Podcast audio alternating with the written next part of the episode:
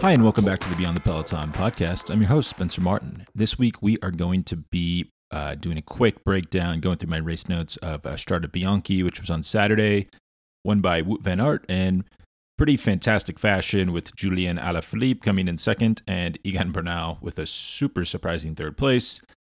Uh, Paris-Nice stage one and two have also, they ran on Sunday and Monday. We'll talk about those kind of kind of formulaic sprint finishes, but with some, there's, there's some interesting twists there. So we'll get into that.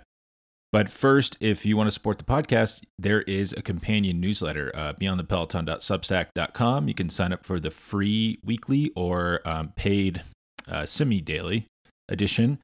And if you sign up for the paid edition, there's benefits like a free Strava premium account for twelve months. Uh, you get twenty percent off Stages cycling products, uh, twenty percent off Curé of Switzerland. Fantastic clothing. Recently picked some of that up. Highly recommend checking out their, their web store. Uh, but you can find all of those options at beyond the peloton dot substack dot com. And if you're listening to this podcast and enjoying it, uh, the free version is a no-brainer. So let's get into Strade.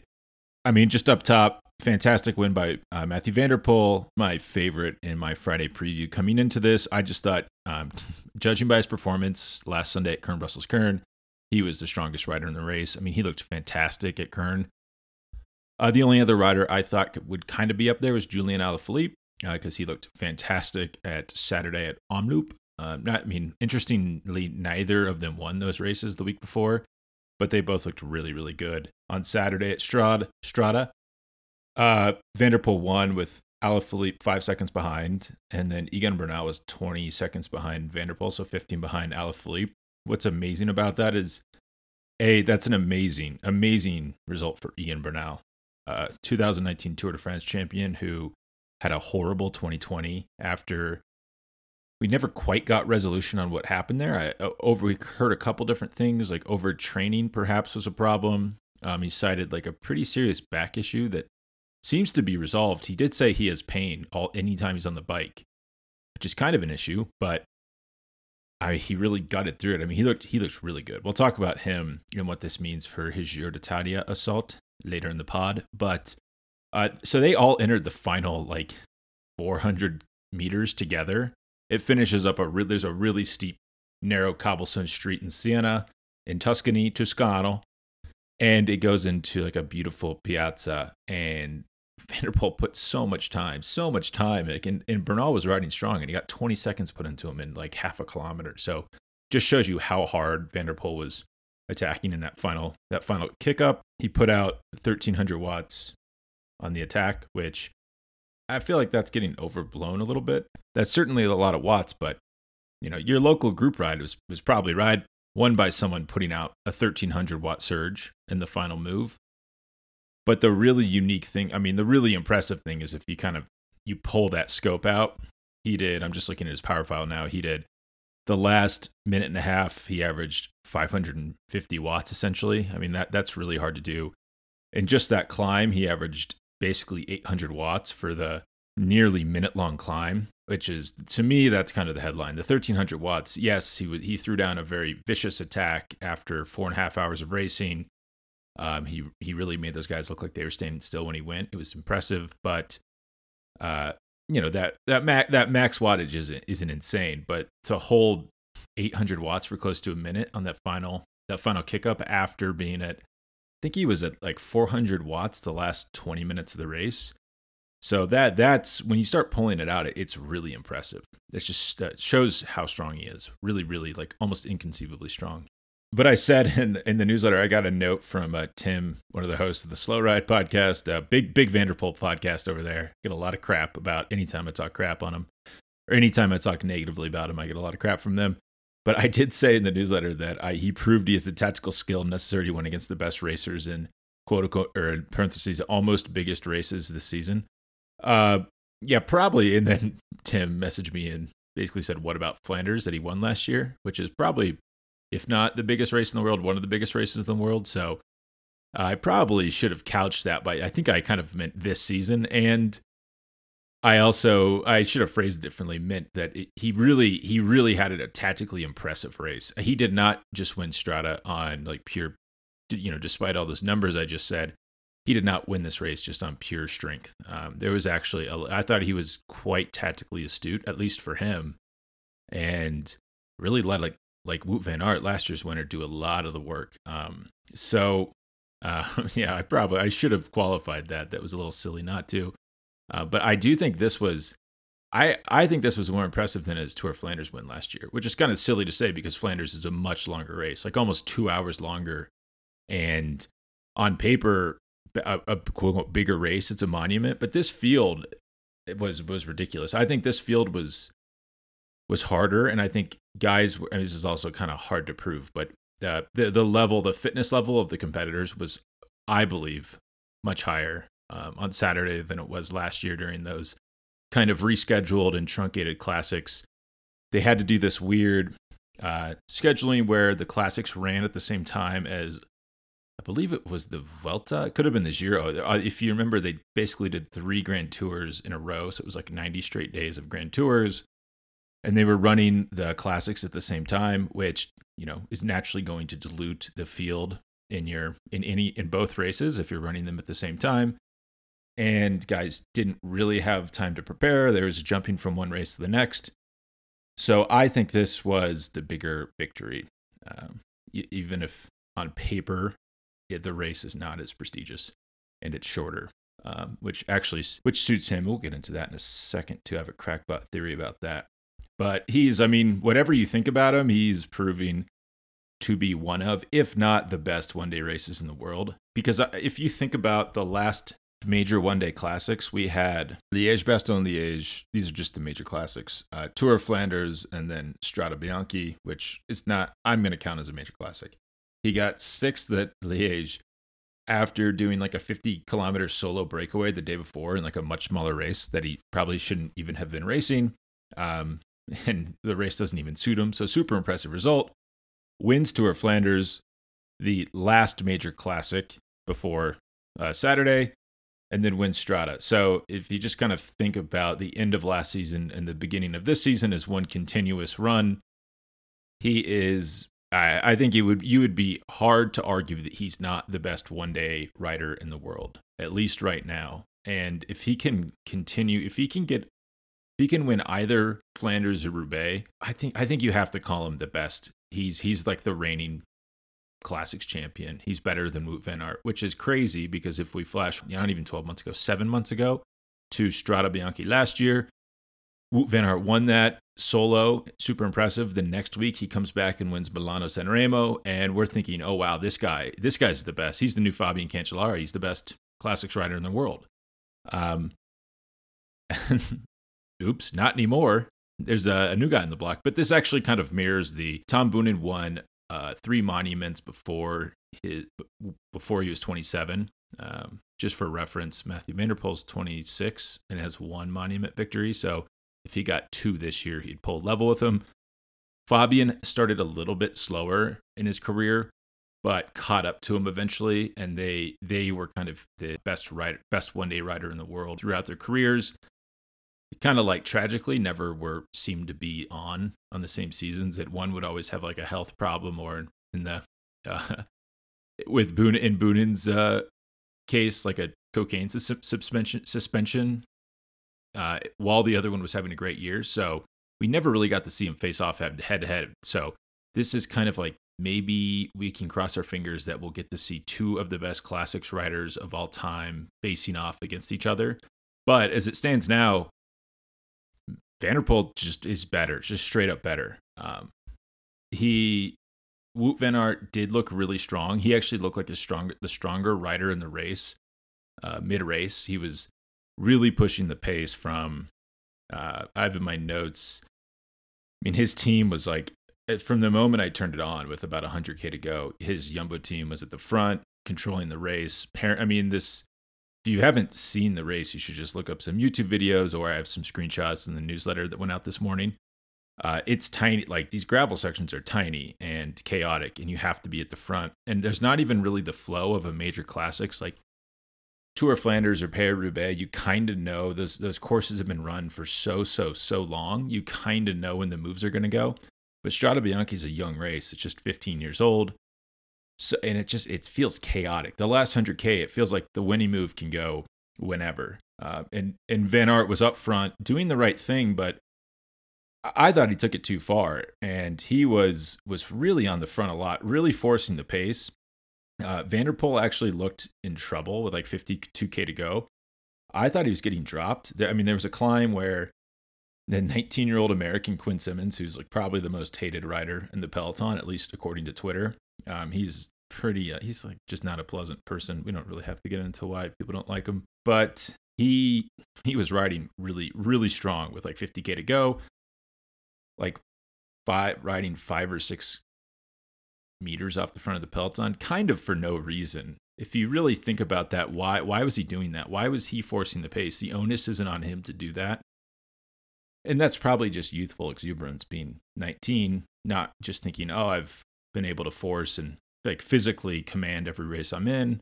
I'll just ride away right here and force a selection. But if you think about it strategically, and maybe he needed more guidance from his, his team on this, what's he doing? Because he's not, he might be really strong. He's not the strongest rider in the race. I mean, Julien, like I'm just looking at the screenshot. Julien Alaphilippe's right behind him. Wout Van Aert, Mathieu van der Poel, Greg Van Avermaet. I mean, these are really strong guys. Some of the strongest guys to ever race. And you're trying to like take them on one-on-one? That's silly. Like he should have been sitting in the group, you know, just sitting in the wheels, you know, make that front group and then see what you can do at the end. Everyone knows if you, you just basically at Strada, you hold on.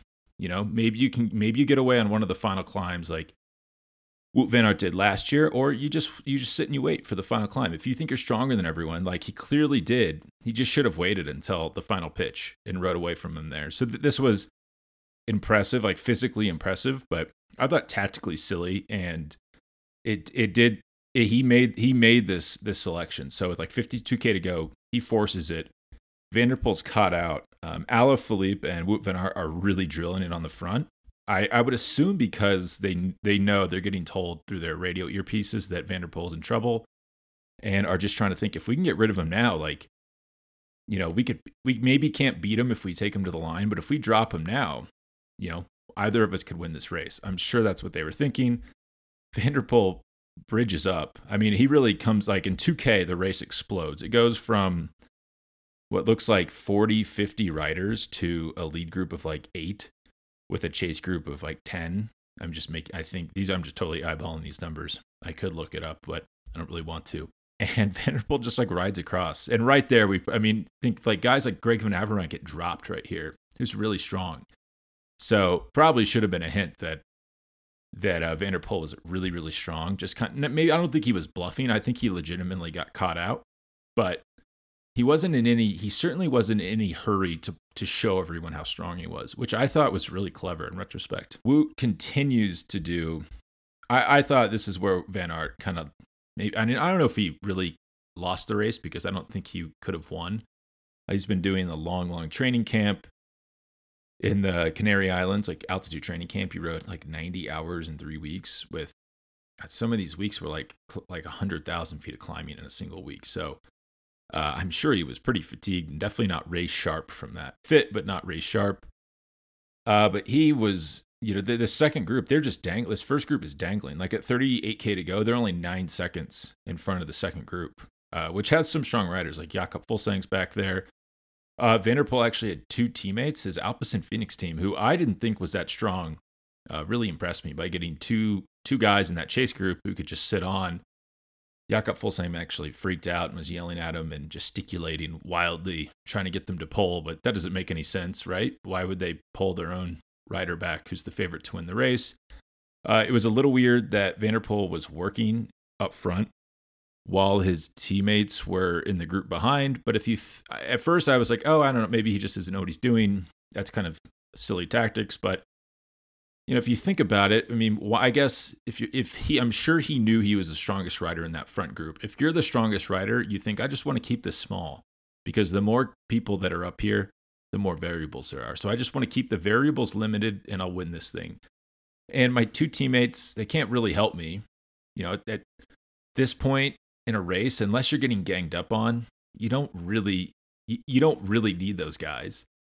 And what, are you going to bring Jakob Fuglsang up, who could potentially beat him on the on that final pitch, like, no, thank you. So, and you, it keeps the, the front group working together. If you can show like a good faith effort and taking poles, and they were all rolling through pretty well, which they had to it. A nine second gap's not very much. thirty-eight K to go. I thought for sure they were going to get caught, but they, they all show a good faith effort and working together. Um, there's only, Ineos did have two riders in there, Tom Pidcock and Egan Bernal. But other than that, there was a lot, there wasn't really any shenanigans going on. And Ineos, I, I wonder if the, the rest of the riders didn't really take those two riders seriously. I mean, you don't want to take Tom Pidcock. Tom Pidcock is incredibly uh, punchy, light rider. You obviously don't want to take him to a finish like that.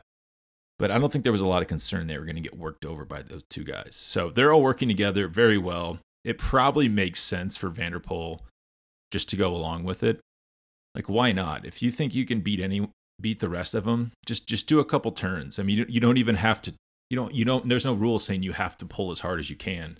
Well, I thought he did a, a super super impressive job of not not going like full Van der Poel here and just like trying to ride everyone off his wheel. He's just taking turns, taking turns. Um, Alaphilippe attacks with twenty-three K to go on a climb. Wout's immediately in trouble. Wout Van Aert. Uh, He Tom Pidcock was dropped a little bit early, and Pidcock rides past him like he's standing still. Like I thought, and Wout's like draped over his bike. He looks bad here, um, almost like he missed a feed or something. I don't know, because he was so strong just twenty-five K earlier, and then he just fell apart. It's like I wouldn't be surprised if he missed a bottle or a feed or or what what what. I, I don't quite know what was going on there, but Pidcock blows by him. He does catch up to Pidcock and. Once he gets to Pidcock, Pidcock sits up, um, which is smart because his teammate Egan Bernal's in the group in front of him. So you don't want to work with, you don't want to pull someone back up to your teammate. You're just decreasing your che- teammate's chance of winning. Or I'm, I'm sure even Bernal was thinking like, I'd love just to get a podium here. I mean, either for Pidcock and Bernal, getting a podium would be great. So Pidcock sits on, and Van Aert pulls him back. I mean, it was kind of a Kind of a tricky, tricky gap, and they pull him back. Uh, Van Aert actually jumps, jumps away when they get within like four seconds. He attacks. Pidcock's kind of left dangling, has to pull it back by himself. Van Aert definitely had something left, but clearly, clearly he's not all there if he's getting dropped um, when Alaphilippe attacked. He Van Aert actually leads them into, I think it was the last gravel section with thirteen K to go. Which, if you remember, is where he attacked last year and won. It's that same downhill. He he led into it and tried to force a gap, just like he did the year before. Uh, it doesn't really work. And then Van der Poel attacks on the uphill. Um, it's like a kilometer downhill, and then uh, it leads right into a short, steep climb. Van der Poel just, it was like a thermonuclear attack, just shatters the field. Only Alaphilippe can go with him. Um, somehow Bernal is super impressive. Um, pulls back up to him. I didn't quite see how far he was behind. Like maybe maybe it took him a kilometer or two to pull back up, but really, really impressive by him. Uh, Van der Poel was, you could tell he was nervous about taking Alaphilippe to the finish, which makes sense. Alaphilippe's one of the best in the world at uh, short, steep climbs like that. He attacks on the downhill with like three K to go. And Alaphilippe, Um, I mean, he I, actually, I would have, I have no notes for Alaphilippe, which is good and bad. He rode the perfect race, but kind of shows you like when, when Van der Poel's on like that, I don't know how you beat him, because he didn't panic when Van der Poel attacked. He made Bernal pull him back because he probably knew a third place was really important to Egan Bernal right now. And so he just kind of sits on Bernal, who pulls him back up to Van der Poel. Uh, I thought it was a little, they get to the final kilometer. Alaphilippe's in front, which isn't ideal because then he's vulnerable to attacks. Uh, sure enough, right there, Van der Poel attacks him. And you're thinking, oh, whoa. I, I mean, at the time, I was thinking like, oh, wow, this is interesting. Uh, Alaphilippe and Bernal are just right there on his wheel. But it proved later, it was, it, you could tell later after he did the real attack that this was like a probing fake attack just to see what would happen, because with like four or five hundred K to go or meters to go, he just blows him out of the water. It was a super, super impressive move. Um, just immediately forces like ten, fifteen meters between him and Alaphilippe. Bernal looks like he's he puts the thing in the reverse. He's just flying out the back. And that was it. Uh, Van der Poel entered the Piazza alone to win the race.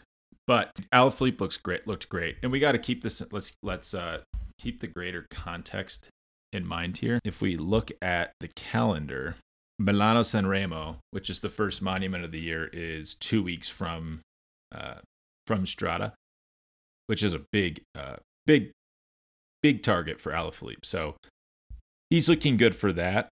Uh, you you are, do get kind of worried that Van der Poel is a little too strong too early. I mean, I, I'm nit, these are nitpicks here. I'm picking tiny, tiny nits. And I wouldn't say all is lost for Wout Van Aert. I mean, to come off a training camp that hard, he's clearly targeting the big classics later in the year. I mean, later in the spring, like Tour of Flanders, Paris-Roubaix. So he could be... I, I would I would be curious to be on that team bus afterwards if he's happy with this performance. I mean, obviously, it's never good to get waxed by your rival like that. That has to hurt the ego. But there could be, I, I mean, there could be actually some optimism there. I mean, he was, he rode a really dumb race. He came off a huge, huge training camp and made the final group. So that's actually not, a, it's not a terrible day. Uh, I think just emotionally, it's probably hard because the momentum was with him so much last August, even going into the Tour de France. I mean, people were saying, like, he was king of the world during the Tour. I mean, Tadej Pogačar obviously won it, but people were saying, oh, wow, Wout Van Aert, look at him climbing, like he's doing all this work on the mountains. I mean, this guy won two sprint stages. This guy could win the Tour if he wanted. I mean, if we cast our minds back, he was, no one was talking about Mathieu van der Poel. Like, it was the Wout Van Aert show. And then the, it just turned so sharply and so suddenly, and now he's kind of on the outside looking in. I would imagine that that's emotionally kind of tough to deal with, especially after just getting waxed at Crossworlds, which makes sense. Mathieu van der Poel's the better cross rider. But yeah, I, I would think I was really the only thing I would worry about. And I wonder if that's why he was he was kind of over potentially overcompensating in the middle of the race. Like, you could tell Van der Poel was in his head. I mean, he was giving it his all with fifty K to go to get rid of him. And then he couldn't get rid of him, and he was still just driving so hard to keep that group small. I, and I'm not sure why. I, I don't. If you're if you're Van Aert there, it's like, well, Van der Poel's the one who's who's on form right now. Let's just get caught and then see what happens. Let's let's make this interesting. Like, if you're the strongest rider in the break, you're trying to keep the variables small. But if you're not, just let the chaos reign. I mean, that's that's how you win. So, yeah, I don't quite understand his logic there. But physically, uh, he seems to be building well. This is his, this is his first race of the year. Let's keep that in mind. And he looked he looked pretty pretty dang strong. So not a ton to panic about there, but I would think there's some urgency uh, from his part, wanting to get to these these bigger classics. I don't. I do think Van der Poel is going to be stronger at Milan Sanremo. He would be my pick for that at this point. So I think Wout's going to get beat again, and then the pressure's really going to be on once they get back up to Flanders for uh, those last two two monuments of the spring. Uh, that's the only thing I that really I would worry about is just emotionally, can he keep taking these hits from Van der Poel and then try to rally?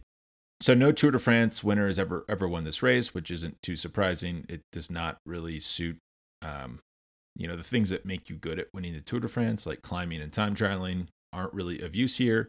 So, or, I mean, long sustained, like alpine climbs, not the short, punchy climbs that are present at a race like Strada. So to see Bernal, both Egan Bernal and Tadej Pogačar were in that front group, which was the last two Tour de France winners. So that was super impressive. Uh, Pogačar rode really well. Um, not as he, not as good as Bernal, but he got dropped with uh, when Van der Poel attacked with twelve K to go, finished seventh.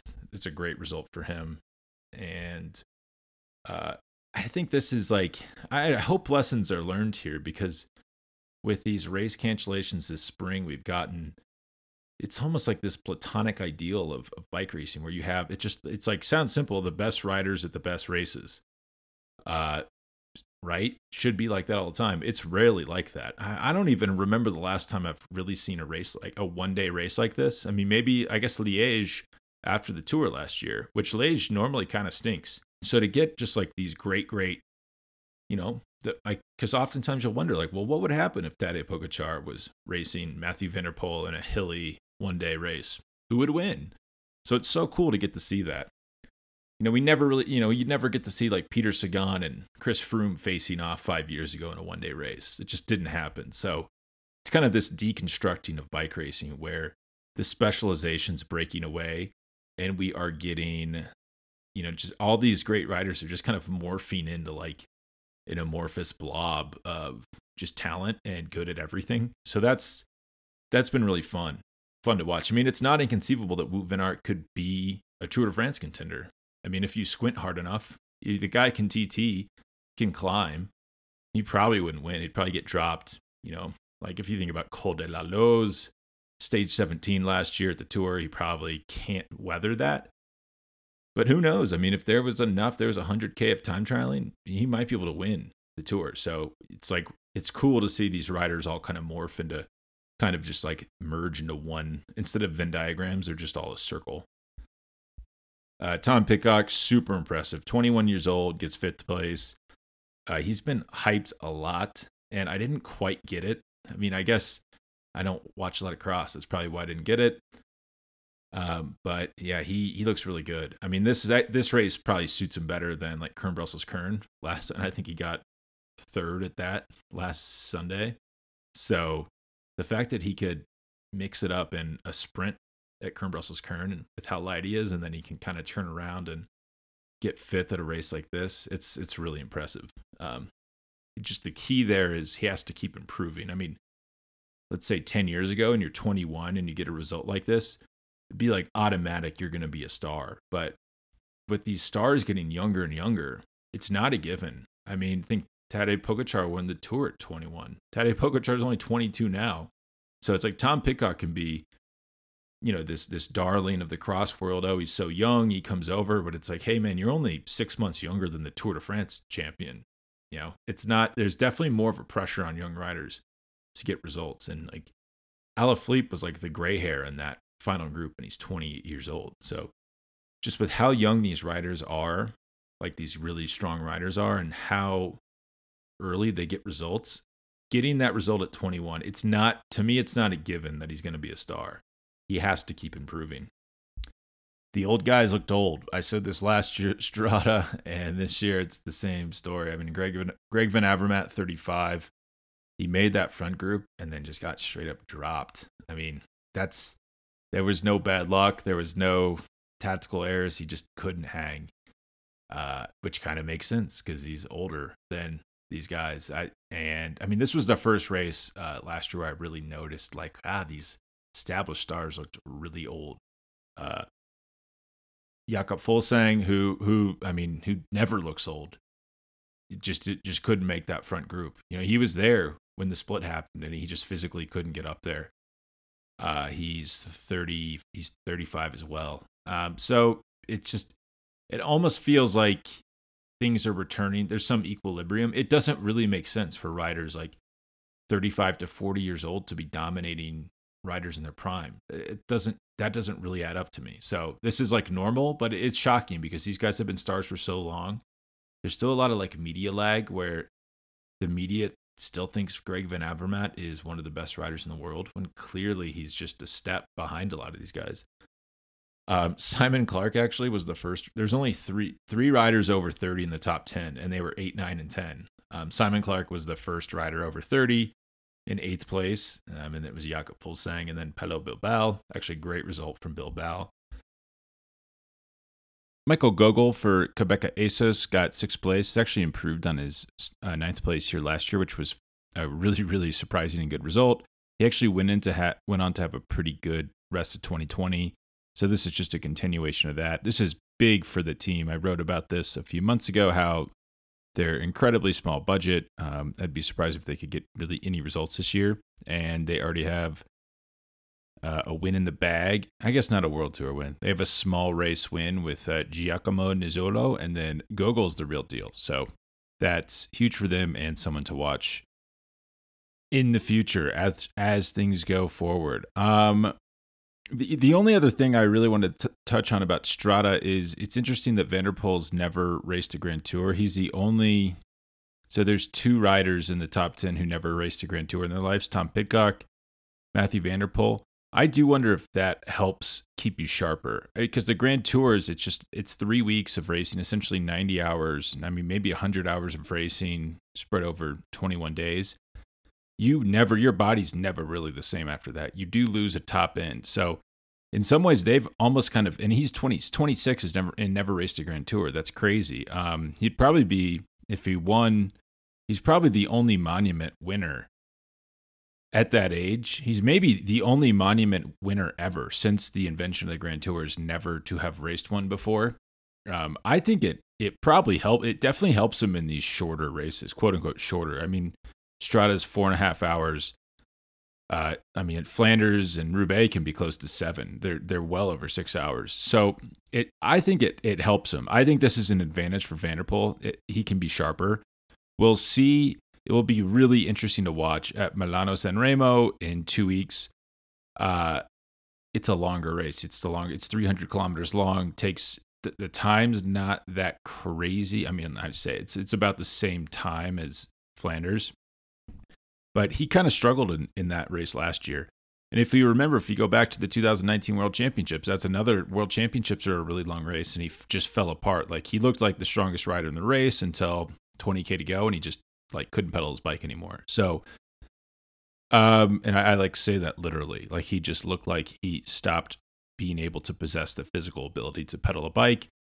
I, my crackpot theory is that's because he doesn't have the depth, like the physical fitness, the depth of that fitness uh, from the lack of Grand Tours, but it makes him sharper in these shorter races. Um, Obvious. I'm not saying that he can't deliver in longer races because he did win Tour of Flanders last year. Worth noting that that was the shortest edition maybe ever in a long time. They had to shorten it for some reason. I forget now. There was some issue with the course. So just something to keep your eye on, especially um, when Sanremo rolls around. If he wins Sanremo, uh, throw that theory out the window. And he's he's probably good in short races, long races, and he's going to win everything. Um, but it will be really interesting to see how him and Pidcock react, how their bodies react after they race Grand Tours. Um, someone like Julien Alaphilippe, like he's so explosive. I do feel like he's less explosive than he was at, like, if you remember him, like at twenty-three, twenty-four, I mean, he was, it, it would almost look like no, no one had ever seen before. And then he has kind of blunted that top end, and that's natural. That's not something, you know, that's not a criticism, and it's not something to freak out about. Just something that happens, you know, as as you race more and more kilometers. Um, Egan Bernal, worth mentioning that stage eleven of the Giro um, goes over these some of these same roads, so this could be huge for him. I mean, he's looking incredibly fit, recovered from the back injury. I we have to, I think we have to consider him. I would I would say possibly the favorite for the Giro. I, I didn't preview the Giro route; they released it.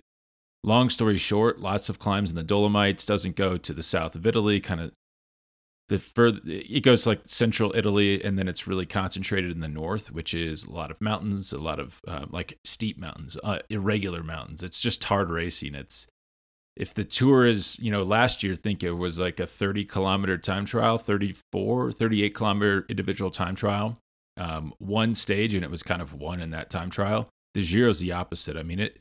It actually normally has quite a bit more time trialing than the Tour, but is almost always one on the climbs. I mean, Theo Gegenhardt beat Jai Hindley. Neither of them are very good time trialists in last year's Giro, despite there being three individual time trials. So it's perfect for Egan Bernal. Kind of makes sense that his Ineos team is sending him there. And he's he's probably my favorite at the moment. He just looks so good, and he's so talented, and he showed that on Saturday. And if he can replicate this performance in stage eleven of the Giro, which is similar to the Strade Bianche, Strade Bianche race, he could really put a lot of time into his rivals. There are, I believe, two. There might, I think there's two individual time trials, but they only total thirty-eight kilometers. So it that's really good for him. And these these Dolomite climbs are going to be great, great, really good for Egan Bernal. I think we've got to start considering him as the favorite for the Giro. Um, kind of odd. It's just strange. I mean, this is just the way life works out, but wins the twenty nineteen Tour de France. You're thinking, oh, this guy's going to dominate the next ten tours, and like he can't even crack a, a tour lineup for his team. It's really crazy. It's like he's now, it's almost like he's restarted his career at twenty-four a more, you know, normal, quote unquote, like normal young age, but now that actually seems old. Um, he's like much older than Tadej Pogačar and Remco Evenepoel, and he's like re like restarting, um, rebuilding his life back up or his career back up, and he's just going to the Giro. He'll probably win the Giro, and we'll think, wow, this kid's got a lot of talent. He could probably win the Tour de France someday, and then in two or three years, he'll he'll finally crack that Tour de France team with his Ineos team, and then in ten years, he'll win his second. He'll win his second Tour de France ten years from his first win. It's it's kind of a strange scenario, but um, just short, focusing on the short term, I think he, I we've got to consider him the favorite for the Giro d'Italia. Um, so I'm just going to touch on Paris-Nice really quick. Um, the first two stages were sprint stages, actually kind of interesting for sprint stages, like a lot of a lot of uh, crosswind, like threats of crosswinds. So it's not just breakaways going and sitting out there. They get reeled in with ten K to go, and there's a sprint. It's it's real racing and, and nervous. I mean, they're pulling these breaks in early with like fifty K to go, and then it's just this. It's you know you you look at it on T V and it just looks like they're riding in a big bunch, kind of going slow. But there's a lot of nerves, and then every time there's crosswinds, they ramp it up, and there's echelons. Guys are dropped. They go into a town. They're sheltered by the by the buildings in the town, and the race comes back together. So pretty interesting racing. Sam Bennett won stage one pretty impressively, pretty definitively. Uh, midway, halfway through the race, Philippe Jalbert went on a breakaway, which should tell us that he, A, wants training, which is pretty impressive to be training at Paris-Nice because that's seen as one of the hardest races in the first half of the year. Um, but he is really motivated for Sanremo, and we're going to get a really interesting showdown between him, like the old the old guy, versus Van der Poel, the up and comer. I mean, you could actually argue Van der Poel's maybe not even an up and comer anymore. He's just here. He is the comer. He is the star of the sport.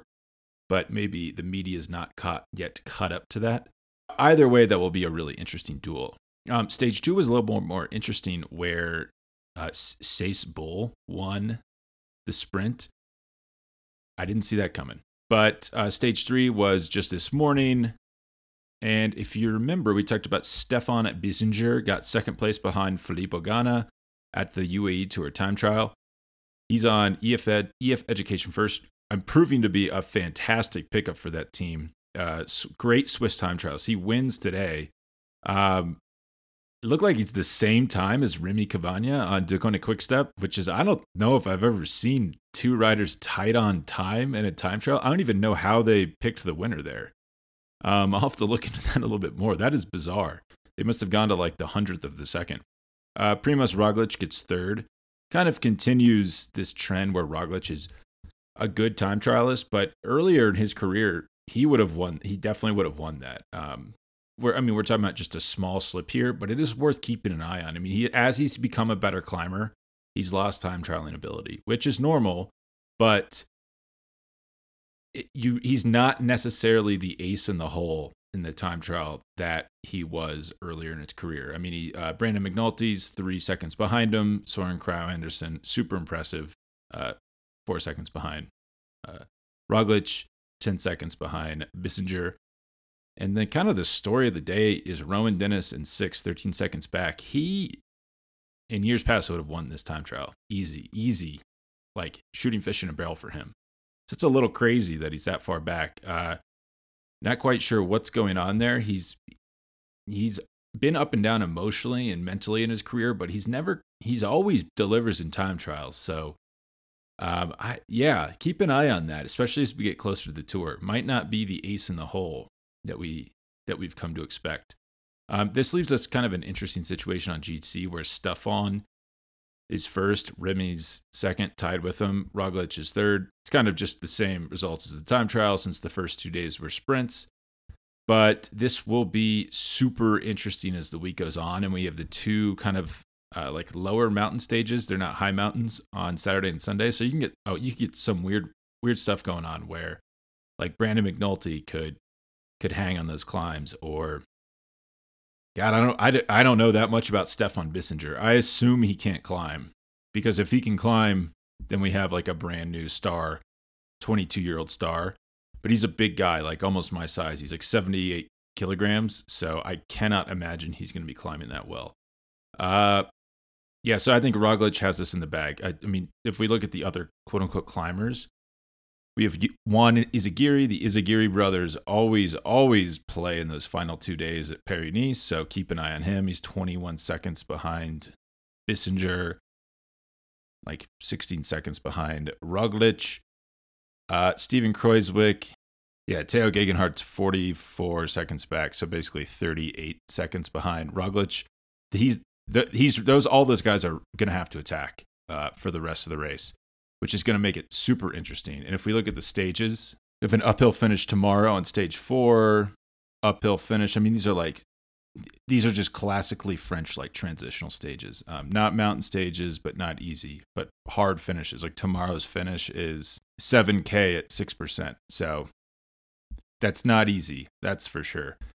And another sprint, so sprint stage on Thursday, but then Friday is another, I mean, there's a mountain right in the middle of the stage with an uphill finish of one point nine kilometers at five percent. So it's going to get, it's, I mean, it's going to get uh, spicy, that's for sure. And then Saturday is more of a traditional mountain stage down by Nice. It's a long, long, long finish. Yeah, sixteen K at six percent. But I mean, these, I, if you're noticing, these are all like uh, stages that are perfect, perfect for Roglic. Sunday's where it can get go sideways for a lot of guys because it's that same finish. If you remember stage two of the Tour de France, um, it's that exact same finish where Julien Alaphilippe attacked and then Mark Hirschi followed him. Uh, you can you can get you can get some chaos there, or you can get like a thirty second gap, and someone can win the the overall and the descent. It's super exciting. Speaking of that, Mark Hirschi uh, is after. like being the breakout star of last year, has just like disappeared. His team, his former team, D S N, aka Sunweb, came out, kind of said he was doping. Um, really a crazy thing for a team to do because it a doesn't make them look that good. If they, they said that they like couldn't trust him, so why were they racing him all year, getting the results, getting a new sponsor, and then telling us later that like, oh yeah, this guy's probably dirty. Like, that's not a good look. I don't think that's the good look for them that they think it is. Uh, but since that's happened, he's been pulled from the start list of U A E Tour, which you'd imagine is a pretty good race, big race for that team, and they'd want him to feature in it.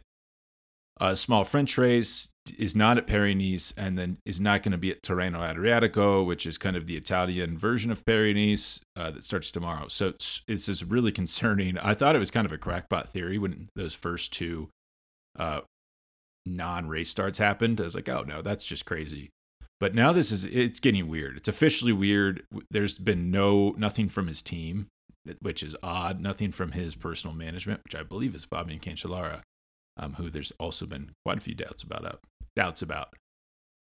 Oh, and on Paris-Nice, Mads Pedersen has looked really, really good. Uh, I wrote about how he kind of potentially cracked the code on how to beat these big favorites in the classics at Kuurne.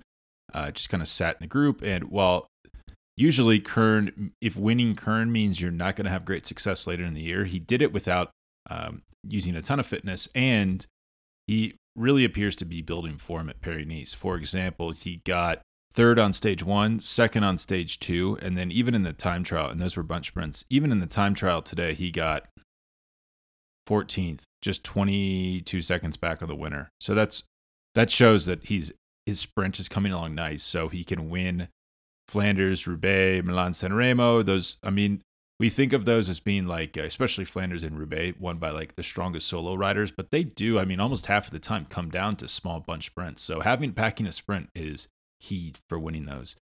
And with the time trial, we see that he's just building some fantastic solo form, where is if he does have to go on an attack or more likely bridge up to the winning move, he could do it. So those are, I thought that that was a really interesting little subplot at Paris-Nice. Uh, Tirreno, I, yeah, this race is, it's always feels like it gets a lot of publicity. It's, I've never quite gotten it. I mean, we have Mathieu van der Poel here, so we know it's going to be fun, right? Uh, but it's, it's, so it's, it's from the Mediterranean to the Adriatico Sea in Italy. You kind of race just right across the thin part of the country over seven days. It's a lot of sprint stages. I mean, stage one, sprint stage, stage six, sprint stage, stage seven, sprint stage. So then that leaves us with stage two and three and five are kind of hilly stages, and then one real mountain stage. Yeah, I don't know. It's not really my cup of tea. I, we'll keep an eye, keep an eye on it. I mean, Van der Poel's going to be fun in those flat stages. He, Van der Poel could win. Actually, be interesting to see if his sprint is back or not.